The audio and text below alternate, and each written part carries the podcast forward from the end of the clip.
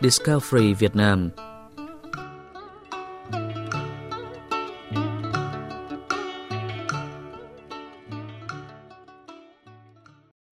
Kim Son village in Ninh Binh province is famous for its tradition of sedge growing and weaving.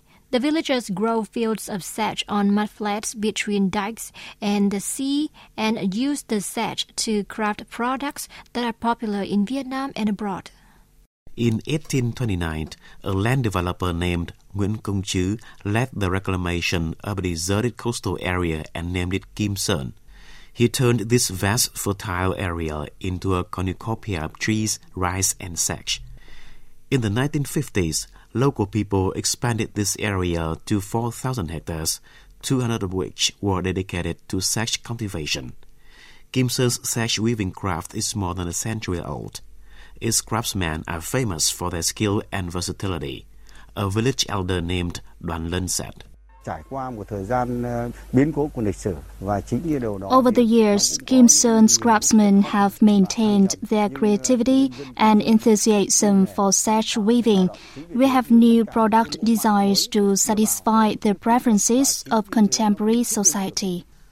Lin said he sticks to the craft because he wants to continue his ancestors' legacy and can earn a living from it. "We were born in Kim Son district, so love for sedge weaving is in our blood.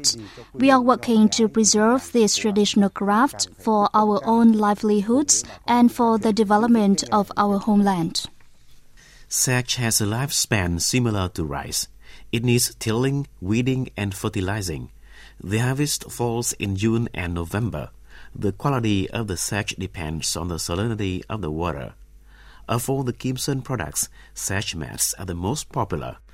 They require the makers to select the sedge plants carefully, then split them into threads and dry them in the sun to improve their durability and color.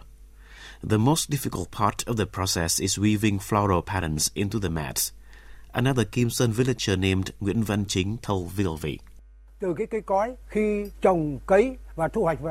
"We plant, tend, and harvest the sedge plants and turn them into white, durable threads for weaving. There are many steps in preparing the sedge threads. We sometimes have to interrupt our mill to bring the sedge inside if it rains. Our predecessors had a saying, 'Bring it out when it's sunny and bring it in when it's rainy.' It's hard to be a sedge farmer." Every village in Kim Son district is engaged in sedge weaving. 20 craft villages have been officially recognized with a total of 5,000 businesses, workshops and households involved.